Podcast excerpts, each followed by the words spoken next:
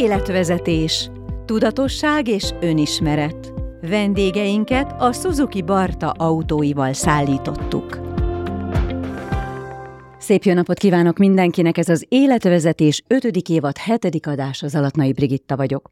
Ha azt mondom Baumit, gondolom mindenki tudja, hogy Magyarország egyik legnagyobb építőipari vállalatáról beszélek, és mint Baumit márkanév 1988-as megalkotása óta folyamatosan, és hát úgy látom, hogy tudatosan fejleszti termékeit, bár én nem vagyok szakember, de ahogy úgy megfigyeltem amelynek köszönhetően 25 országban van már jelen, és a legnagyobb építőipari márkák közé tartozik.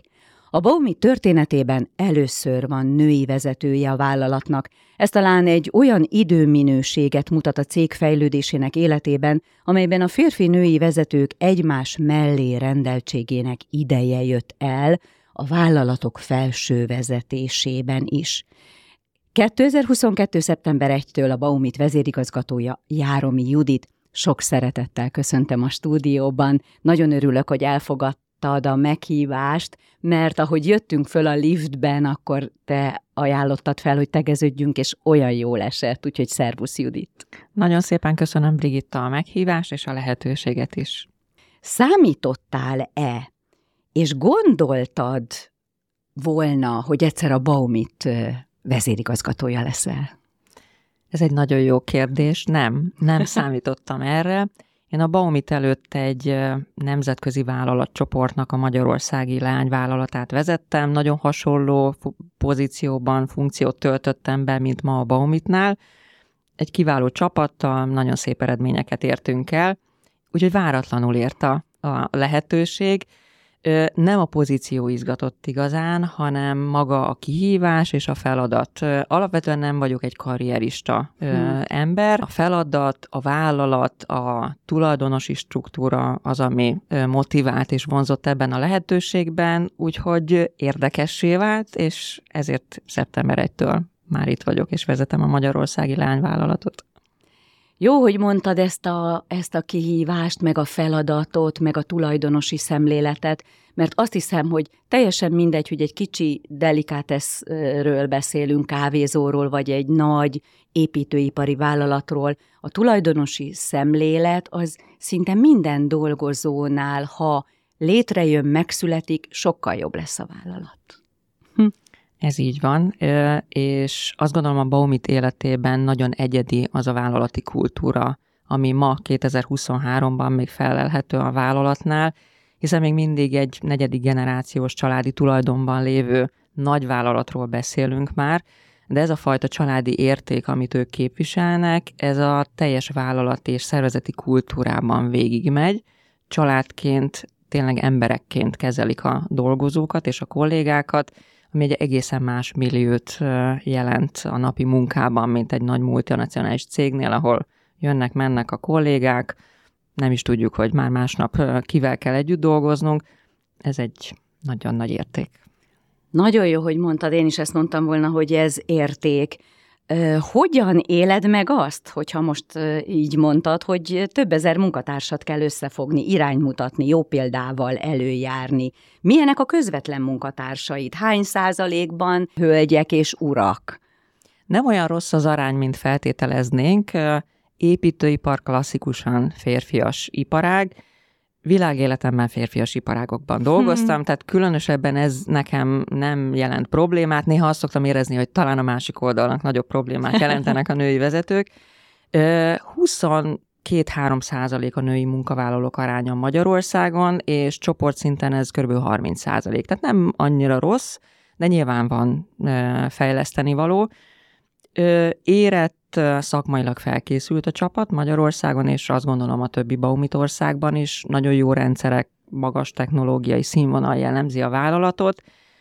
Talán az én feladatom itt, és azt gondolom, ha már emberekről beszélünk, egy pici kultúra váltás, ami az építőiparban azt gondolom az elmúlt években kezdődött meg, hiszen kicsit old fashion, férfias, maszkulin autokrata vezetési stílus jellemzi az építőipari vállalkozásokat, és a női vezetéssel behozunk olyan szemléletet, amely amely alapvetően az emberekről szól, a törődésről, a megelégedettségnek a növeléséről, hogyan növeljük a bizalmat, egységbe kovácsolni egy szervezetet. Ezt én nagyon élvezem, bár erre jut a legkevesebb időm sajnos. Mhm. Az elmúlt éveknek az egymást követő válságai azért inkább másra terelik sajnos a figyelmet és a, az energiát, de próbálok ezen dolgozni, hogy ez maradjon fókuszban. Jó, hogy behoztad az elmúlt három évet, mert az elmúlt három évben olyan kihívásokkal szembesültünk, amire nem volt megoldásunk. Tehát korábban ilyeneket nem éltünk meg, sem a családban, sem a munkatársakkal, a vállalatban, vállalati életben. Mi az, amit neked vagy melyik az a terület, ami a legtöbb energiádat kérte az elmúlt három évben, hiszen akkor lettél itt első vezető. Az elmúlt három év kezdődött Covid-dal, háborúval, energiaválság, ma egy recessziót élünk meg, ezeket nem írták a tankönyvben, és a mai vezetők, vagy azok a vezetők, akik ezeket az időket átélték, teljesen ismeretlen kihívásokkal szembesültek, a napi improvizáció, a kreativitás, a rugalmasság, az újratervezés, ez gyakorlatilag az életünk része lett. Ez nekünk nőknek azt gondolom jobban megy, hiszen ha van család, gyerek vagy gyerekek, ezt csináljuk nap mint nap. Ezáltal nyilván stressz, nyomás, de összességében föl vagyunk erre készülve, és nem omlunk össze annyira könnyen. Ugye a COVID idején például megváltozott az élethelyzetünk, jött egy home office, hogyan kezeljük a gyerekeinket, hogyan kezeljük otthon a családunkat, a saját egészségünket, a családunk egészségére vigyázni, és emellett vezetőként több száz emberért felelni az ő egészségükért, az ő megélhetésükért és az ő családjukért. Ezek nagyon komoly kihívások voltak, úgyhogy nem láttuk, hogy mi fog történni holnap, de Ma azt mondom utólag, hogy egy hatalmas tanulási és tapasztalási időszak volt. Aki nem ezt állítja, az nem mond igazat, és ezt már senki nem veszi el tőlünk. Tehát az egyik kollégám mondta nagyon találóan, hogy olyan ütőképes vezetőkké váltunk ezekben az időszakokban, hogy ma már bármi jöhet föl, vagyunk rá készülve. Hó, ez így van. Ez így van. A rugalmasság, mert akkor mehetünk, végig mehetünk, hogy szerinted melyek azok a női tulajdonságok, amelyek mm, talán könnyebbé teszik a, a mindig új, mindig új, mindig új, mindig újra tervezés, mindig, mindig kreatívnak, mindig talán megérezni, hogy mi itt a legjobb megoldás. Tehát most nem elég jó megoldást, vagy jó választ adni, a legjobbat kell ott és akkor a legjobbat kell. Vagy a stressz tűrő tulajdonság, melyek azok a tulajdonságok szerinted, amelyek egy felső vezetőnek kisújában kell lenni? Ezen is sokat gondolkoztam, hogy milyen egy női vezető és milyen egy férfi vezető.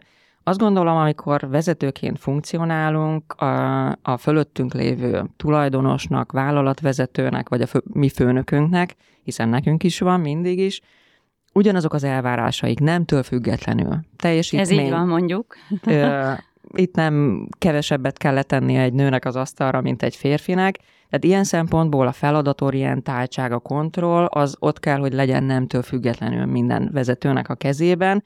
Ez egy picit maszkulin vonás, hiszen néha kemény, nehéz döntéseket kell hozni, adott esetben nemet mondani, nem feltétlenül a női vezetőknek a sajátossága, de ha ennélkül vezetjük a vállalatot, akkor valóban nem válunk igazi vezetővé.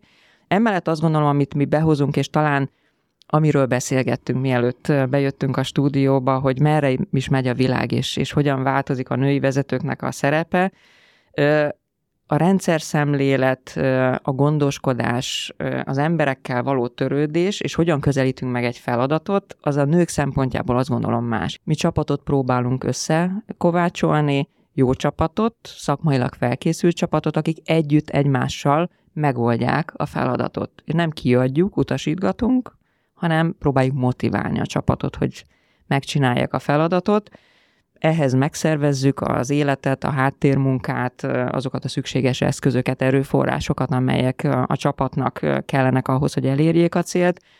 Krízis kezelünk nap mint nap. Talán ezek azt gondolom a női vonások, amelyek egy kicsit a talán úgy fogalmaznék, hogy a kapcsolatorientált vezetési stílust jellemzik, és valahol én is a kettő között próbálok balanszírozni.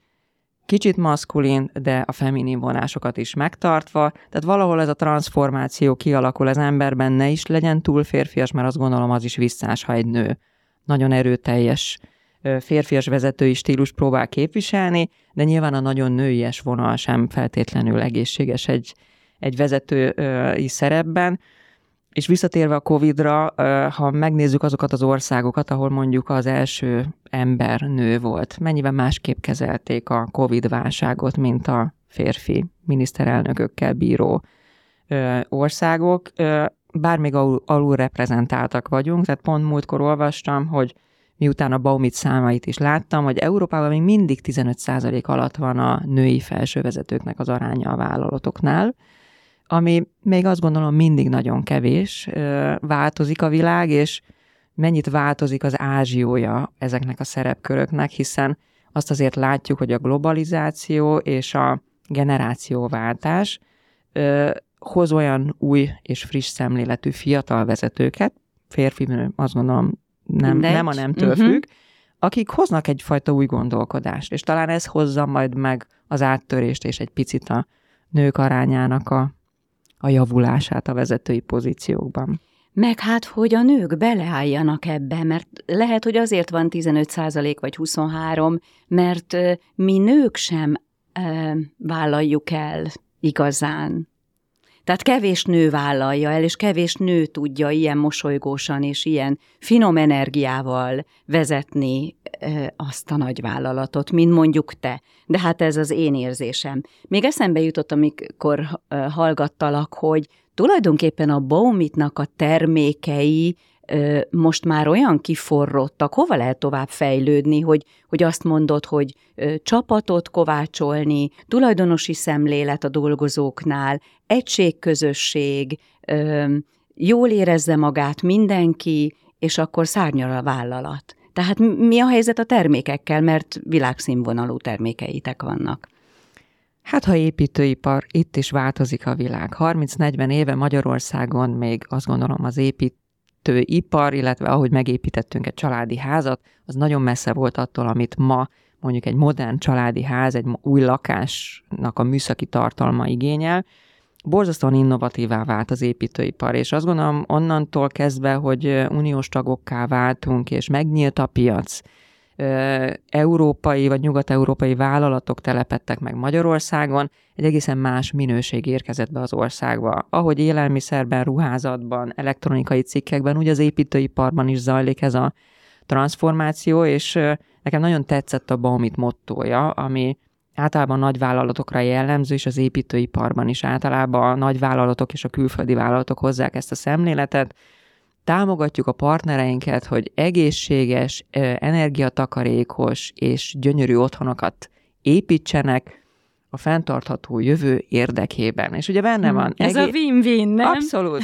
Egészséges, gyönyörű, energiahatékony. És ugye ezen is sokat gondolkozom, hogy amíg fontos, hogy lassan már bio termékeket veszünk magunknak, a gyermekünknek, mert ugye egyen egészségesen megveszük a fenntartható és bioarckrémeket, figyelünk arra, hogy fenntartható ruhákat vásároljunk, Közben napi szinten hány órát töltünk el építményekben, a környezetünkben, legyen az iroda, a lakás, például ez a stúdió, és soha nem gondoltunk bele abba, hogy igen, lélegzik ez a fal, hmm. vajon megfelelő az a környezet, amiben nap mint nap órákat töltök, alszom, élek, a gyermekem is ott van.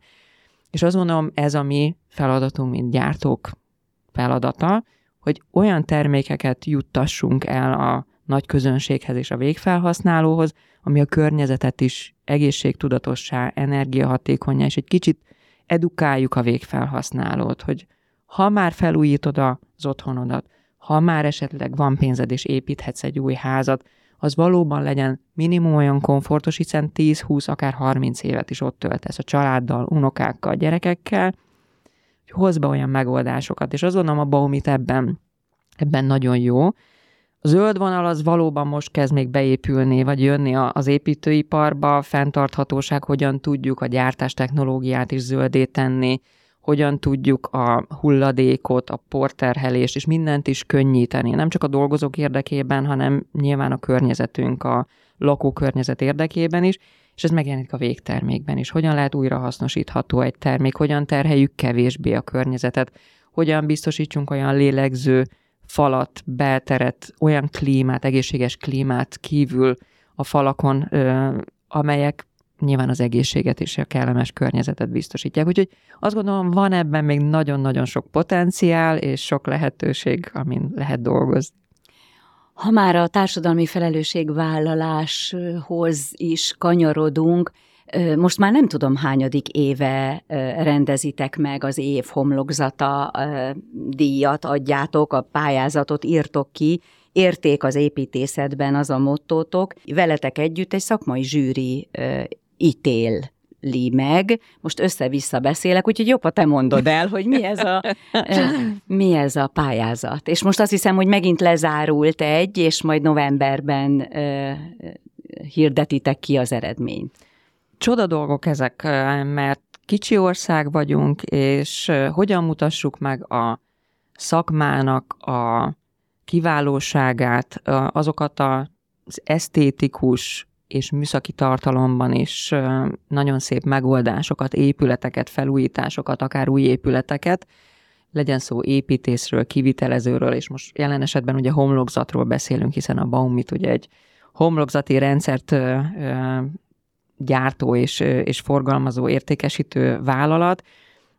Szerintem nagyon fontos az, nem csak maga a díjazás, hogy elismerjük ezeknek a szakembereknek a kiválóságát, hanem egy picit meg is mutassuk a felhasználók és a közönség számára, hogy milyen értékes szakemberek és milyen értékes munkák születnek Magyarországon, és hogy ahhoz mi, mint gyártó, mit tudunk hozzátenni, milyen termékkel tudjuk támogatni ezeket a gyönyörű épületeket, és azt gondolom, hogy itt nem csak arról beszélünk, hogy egy homlokzat szép, vagy egy épület szép, minőségben jó is legyen. Tehát akkor szép egy épület, ha az jó is, mert ha holnap leesik róla a a hát vakolat és van. a szigetelés, Hiába akkor nem... gyönyörű színű, pontosan, lent van a földön. Akkor, akkor nem biztos, hogy egy jól megkonstruált épületről beszélünk, úgyhogy azt gondolom, ez, ez egy ilyen kettős kettős üzenetet tartalmazó kiválasztási folyamat, és ami nekem borzasztóan tetszik a Baumit életében, hogy ezt nemzetközi szintre is tovább emeli ezt a díjazást, és ugye két évente Magyarországon zajlik az évhomlokzata pályázat,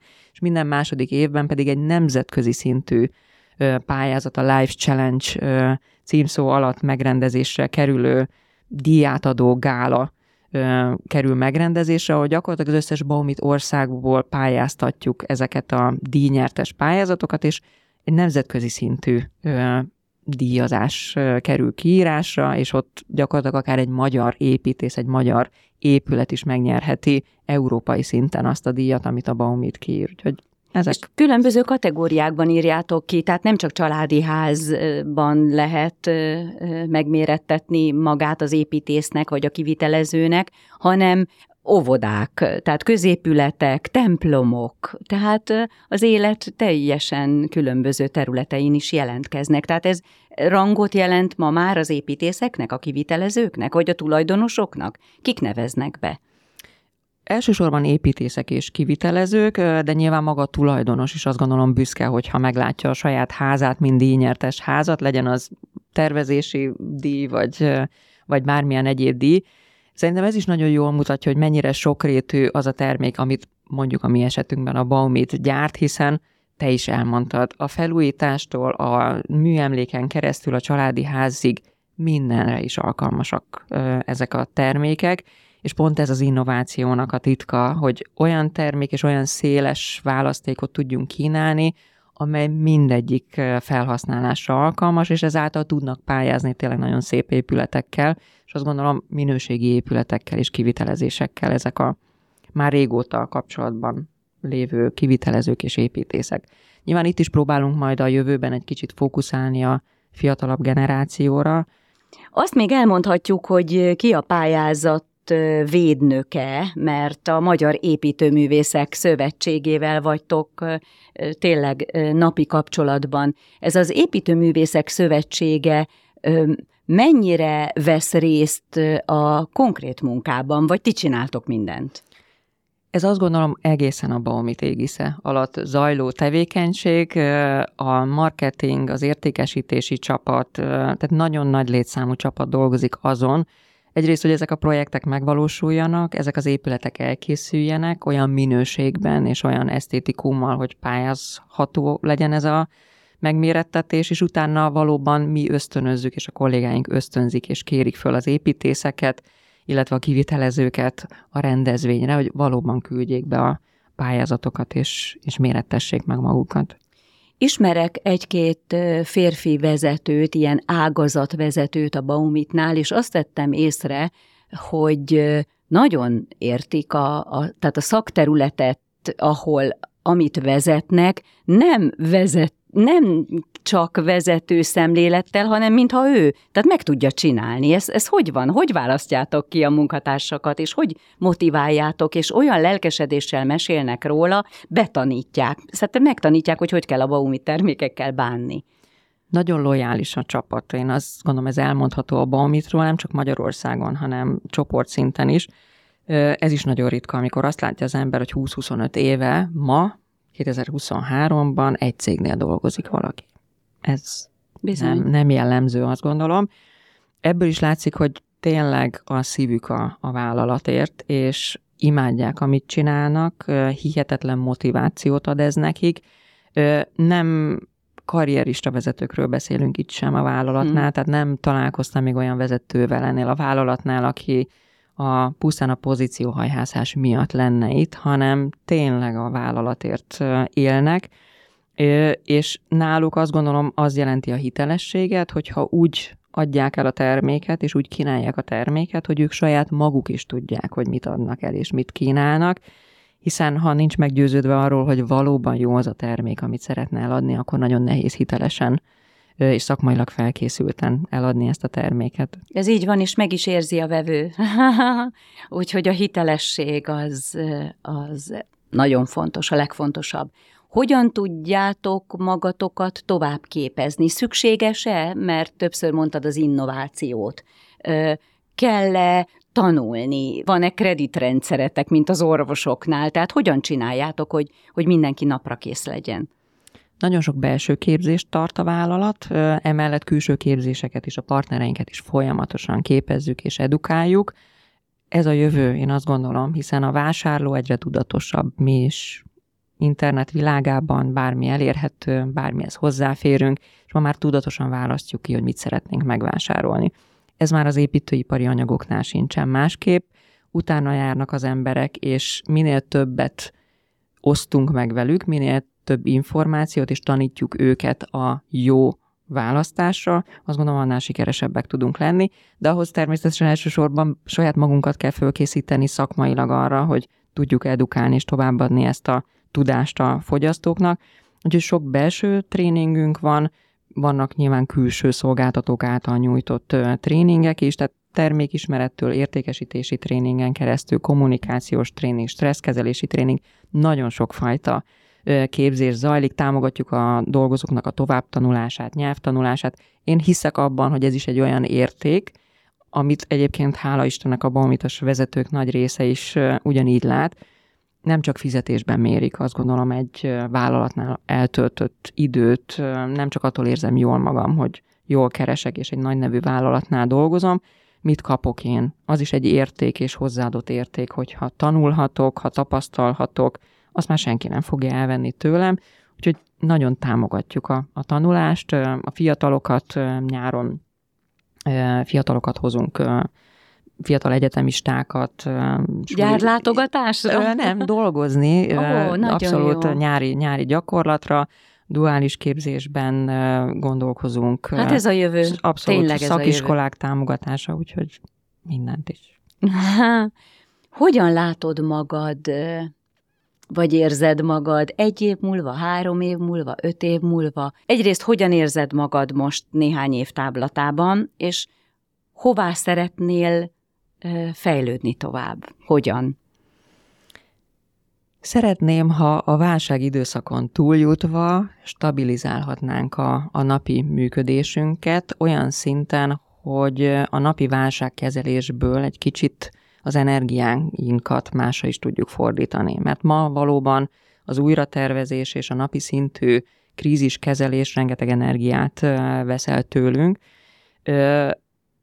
és kevesebb időnk jut a jövőnek a tervezésére, holott azt gondolom ez, a, ez lenne a cél, tovább növekedjünk, a Baumit meghatározó szereplője a magyarországi piacnak. Az a, azt gondolom ez a cél, hogy ezt megőrizzük, viszont innentől már csak előre szabad és tudunk menni, ami, ami nagyon sok munkát jelent. Ugye maga a vállalat is nagy, több gyártóegységgel rendelkezik, nagy a létszám, és, és ahhoz, hogy fejlődni tudjunk, azért sok beruházást kell még eszközölnünk Magyarországon, hogy ezt a pozíciót megőrizzük, és akár regionálisan is nagyobbá váljunk, mint amekkorák ma, ma vagyunk. Én azt gondolom, hogyha ebbe az irányba tudunk haladni, és a következő években a kitűzött célokat, amelyek ma már nyilván ott vannak a mi íróasztalunkon, és a következő 7-8 éves stratégiánkba ezeket lefektettük, akkor én boldog leszek, hogyha ezeket megvalósíthatjuk, és emellett pedig elégedett dolgozókat fogok látni, csillogó szemmel, mosolyogva bejönni dolgozni, akkor már nem bántam meg, hogy eljöttem a Baumithoz. Azt mondják, hogy sírni csak a győzteseknek szabad. Mekkora felelősség ez, hogy ilyen nagy vállalatotok van, hogy piacvezetők vagytok, hogy folyamatos a fejlődés, az innováció, hogy ti vagytok példája másoknak. Tehát példakép. A felelősség nagy. Minél nagyobb egy vállalat, annál nagyobb felelősség nyomja a vezetőknek a vállát, de azt gondolom nem szabad ez alatt minden nap összeroppannunk, és, és ebben a tudatban dolgozunk minden nap, hiszen ez, ez nagy súlyt tud a lelkünkre tenni. Ezt felelősséggel kell vinnünk, sokkal megfontoltabb döntéseket igényel, megfontoltabb jövőképet, megfontoltabb cél, célkitűzéseket, de azt gondolom, hogy ebben, ha fel, elég felkészültek vagyunk, és, és tapasztaltak, akkor, akkor ezt jól fogjuk tudni csinálni. A lassú, folyamatos lépésről lépésre fejlődésben hisztek, vagy a hétmérföldes csizmával lépni? Vagy amit az élet ad, és úgy lépünk? Ekkora méretnél már nem tudunk hétmérföldes csizmával lépegetni, sem a szervezet, sem a piacon betöltött szerep miatt az éles váltások, az éles kanyarok már nem a mi játszóterünk, megfontolt, bölcs, bölcs és lépésről lépésre haladás jellemzi a működésünket. Mi is a Baumit üzleti mottója, hitvallása, amit nagyon magadénak érzel, vagy valamelyik projektnek ez a szívvel, lélekkel, ami, ami minthogyha te hoztad volna a vállalat életébe? Ez a szívvel, lélekkel projekt, ez a társadalmi felelősségünk vállalásunknak a mottója lett az idei évtől. Egyébként a társadalmi felelősségvállalás évtizedek óta, vagy évek óta nem csak a Baumit Magyarország, hanem a, a teljes Baumit csoportnak a szerves részét képezi. Nagyon fontos, hogy a környezetét támogassa a, a minden Baumit vállalat minden országban. Itt elsősorban a gyártó egységek környezetében lévő szociális és egészségügyi intézményeket támogatjuk, legyen szó óvodáról, iskoláról, kulturális intézményről, közintézményről, építőipari cégként elsősorban felújításokat, termékeket és kivitelezési munkákat biztosítunk, ami azt gondolom Magyarországon vagy egy elmaradottabb országban nagyon nagy érték, hiszen ha látunk egy iskolát vagy óvodát, amelyek nagyon rossz állapotban vannak, ahova mi gyerekeink is járnak, vagy a jövő generációja fog felnőni, azért szeretjük, ha nagyon szépet látunk ott, és a kisgyerekek szép környezetben nőnek föl, vagy járnak Akkor gondolom tanulni. nagyon hálásak nektek, nagyon örülnek, hogyha megjelentek. Én azt gondolom, pláne egy ilyen válsághelyzetben, amikor egyre kevesebb erőforrás és pénzforrás jut az ilyen felújításokra, szerintem nagyon hálásak ezért a ezek a, az intézmények és az intézményvezetők, és emellett természetesen, mint nagy vállalat, nagy adózók is vagyunk, és mivel van lehetőség a társasági adóból sportot finanszírozni, igen nagy mértékben, már egy ilyen nagy vállalat léptékein belül, ezt is azt gondolom minden évben nagyon, nagyon transzparensen és, és nagyon okosan kezeli a Baumit, hiszen mindenhova is próbálunk juttatni. Annyi pénzt több sportegyesületnek, hogy fiatal utánpótlásokat, és akár nyilván a, a jól menő egyesületeket is támogassuk, hogy a sportolók életét is meg tudjuk könnyíteni. Mert hogy az egészség itt is fontos, nem csak az épületeinkben, hanem Így a van. testünkben is jó legyen élni. Mi az, ami a te saját privát életedben, vagy életeddel nagyon összefügg a Baumit életével. Tehát, hogy gondolok arra, hogy úgy vezeted a családodat, mint ahogy a vállalatot. Vagy teljesen máshogy vezeted, mert tényleg ott azért young energia, amikor egy felsővezető állapotban van a, a, az ember, ahogy mondod, ki kell mondani a nemeket is, nem csak higeneket mond, és lehet, hogy az ember otthon kevesebb nemet mond, mint, vagy nem tudom. Szóval mennyire vagy ö, szimbiózisban a vezető éneddel, az otthoni családanya feleségéneddel? Hál' Istennek teljesen nem tudnék szerepet játszani sem az egyik, sem a másik helyen. Ez egy borzasztóan megterhelő álca lehet, és, és nem lehet kibújni a saját éned mögül. Úgyhogy vagy önazonosan elfogadnak, és kivívod a bizalmat, és tudsz dolgozni a kollégákkal, vagy ha nem, akkor azt gondolom nem, nem abba a csapatba való vagy. Úgyhogy én teljesen ugyanolyan vagyok a magánéletben is, mint a, a vállalatnál, nem játszom szerepeket semmit, sem otthon, alapvetően próbálok szoftos lenni a, a kollégákkal és az emberekkel, mint ahogy otthon is, de hogy otthon is néha nemet kell mondani, akár a gyermekünk kérésére, úgy nyilván a vállalatnál is. Úgyhogy ebben én teljesen, teljesen szimbiózisban érzem a, az életemet. Ami fontos, és talán ezért is esett a választásom a, a Baumitra, nekem a család az egy nagyon nagy érték, egy, egy sziget, ahova én, ha hazamegyek, akkor nagyon jól érzem magam, és, és ott töltődöm. És amikor bejövök egy ilyen vállalathoz, ahol, ahol a család és a családi háttér, a családi vonal ennyire erős, az nekem ad egy plusz értéket. Szuper. Hát azt hiszem, hogy erre vágyunk mindannyian. Ez így van. Volt a televízióban egy kolléganőm, és megkérdeztem tőle, idősebb, jóval idősebb volt, mint én, hogy mi az, amit másképp csinálnál, hogyha most újra kezdenéd. És azt mondta, hogy két gyereke van, hogy tulajdonképpen azt csinálnám, ha otthon vagyok, akkor nem gondolnék a televízióra. Akkor csak otthon lennék. A gyerekemmel, gyerekeimmel foglalkoznék, a családommal. És amikor a televízióban vagyok, akkor nem gondolnék haza. Otthon minden rendben van, nem aggódnék, nem stresszelnék, hanem, és most ugyanezt mondtad el. Így van. Ha ilyen erős a családi háttér, akkor egy vezető még jobban tud teljesíteni, és oda-vissza igaz. Pontosan. Ha az egyik nincs rendben, akkor a másik sem működik. Nem is tudom, hány életterületünk van, hát rengeteg, mert van a család, van a hivatás, van a, a barátság, van a pénzügyi helyzetünk, van az egészség, mondjuk a hobbi, sok, soknak ugyanaz, mint a hivatás, de hogyha bármelyikben nem érezzük magunkat jól, mondjuk olyan 60% fölött, akkor mindegyik életterület megérzi azt, a, azt az ingást. Neked például mi a hobbid? Mi az, amit, ami kikapcsol a családon kívül, mert ott töltődsz?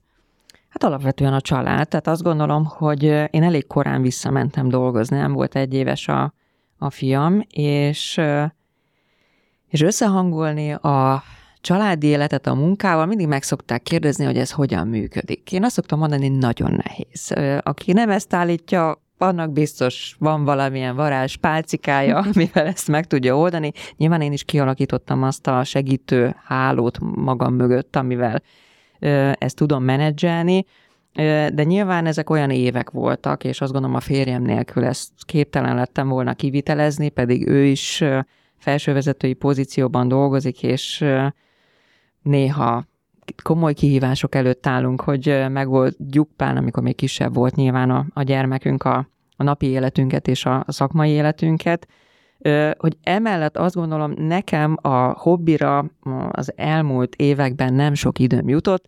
Ma már, hogy 16 éves elmúlt a fiam, és valóban egy önálló, tényleg komoly fiatalemberről beszélünk, azért próbálok magamra odafigyelni, eljárok sportolni, nagyon szeretek utazni, főzni, jókat enni, próbálom élvezni egy kicsit az életet, hogy ezzel is azért inspirálódjak, és egy kicsit más gondolkodást is behozzak az életembe, azon kívül, hogy csak a, munkának szentelem a napjaimat. Azt hittem, azt mondod, hogy siklóernyőzés, tehát, hogy...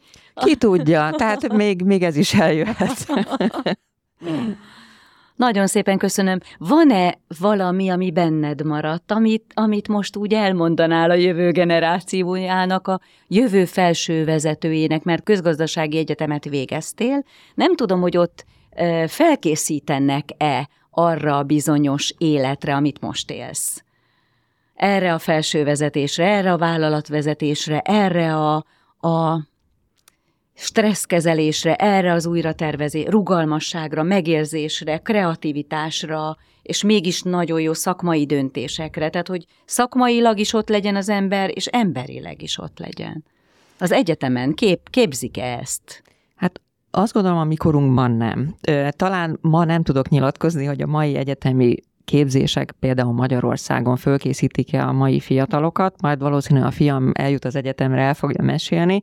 Talán már igen, és azt gondolom a projekt munkákban, a duális képzésekben, vagy a külföldi tapasztalatszerzésekben, vagy ahogy a vállalatoknál már a fiatal egyetemisták tapasztalatot szerezhetnek, azt gondolom már belekóstolhatnak, és javasolnám is a fiataloknak, hogy nyugodtan mérettessék meg magukat már az egyetemi évek alatt próbálják ki, milyen elmenni egy munkahelyre, milyen közösségben és emberek között létezni, dolgozni, alkalmazkodni.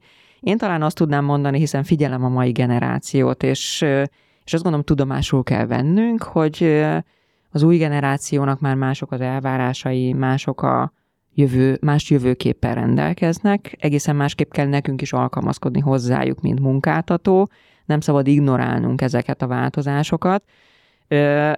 Amit talán én magammal hoztam, és a mi generációnk magunkkal hozott, és, és talán ez egy örökérvényű igazság, hogy a tapasztalatszerzés, az alázatosság, a szorgalom, az elhivatottság és a, az őszintesség, valamint az a belső iránytű, ami kialakul az emberben, ez ott volt száz éve is, és ott lesz 50 év múlva is, vagy száz év múlva is. Ezt megúzni nem lehet, ezt tapasztalás útján megszerezzük, vagy az iskolában, és utána nyilván a munkahelyen. Azt gondolom, legyenek türelmesek a mai fiatalok is, hiszen ezek az évek múlásával jönnek és épülnek be a mi személyiségünkbe, hagyják az időt múlni, és és hagyják, hogy ezek az évek értékesen teljenek el. Nem, nem elveszett évek, azt gondolom, hanem a tapasztalás évei, és, és ezeket végig kell járni. Nagyon bölcs vagy, jó hallgatni. Köszönöm szépen. Én köszönöm. Kedves hallgatóink, Járomi Judit vezérigazgatót hallották a Baumittól. Hát úgy búcsúzom, hogy lehet, hogy valamikor folytatjuk. Nagyon szépen köszönöm, és jól éreztem magam. Köszönöm a lehetőséget még egyszer. Örülök, örülök, köszönöm szépen. Kedves hallgatók, ez volt az Életvezetés 5. évad 7. adás, az Alatnai Brigitta vagyok. A viszonthallásra. Életvezetés. Tudatosság és önismeret. Vendégeinket a Suzuki Barta autóival szállítottuk.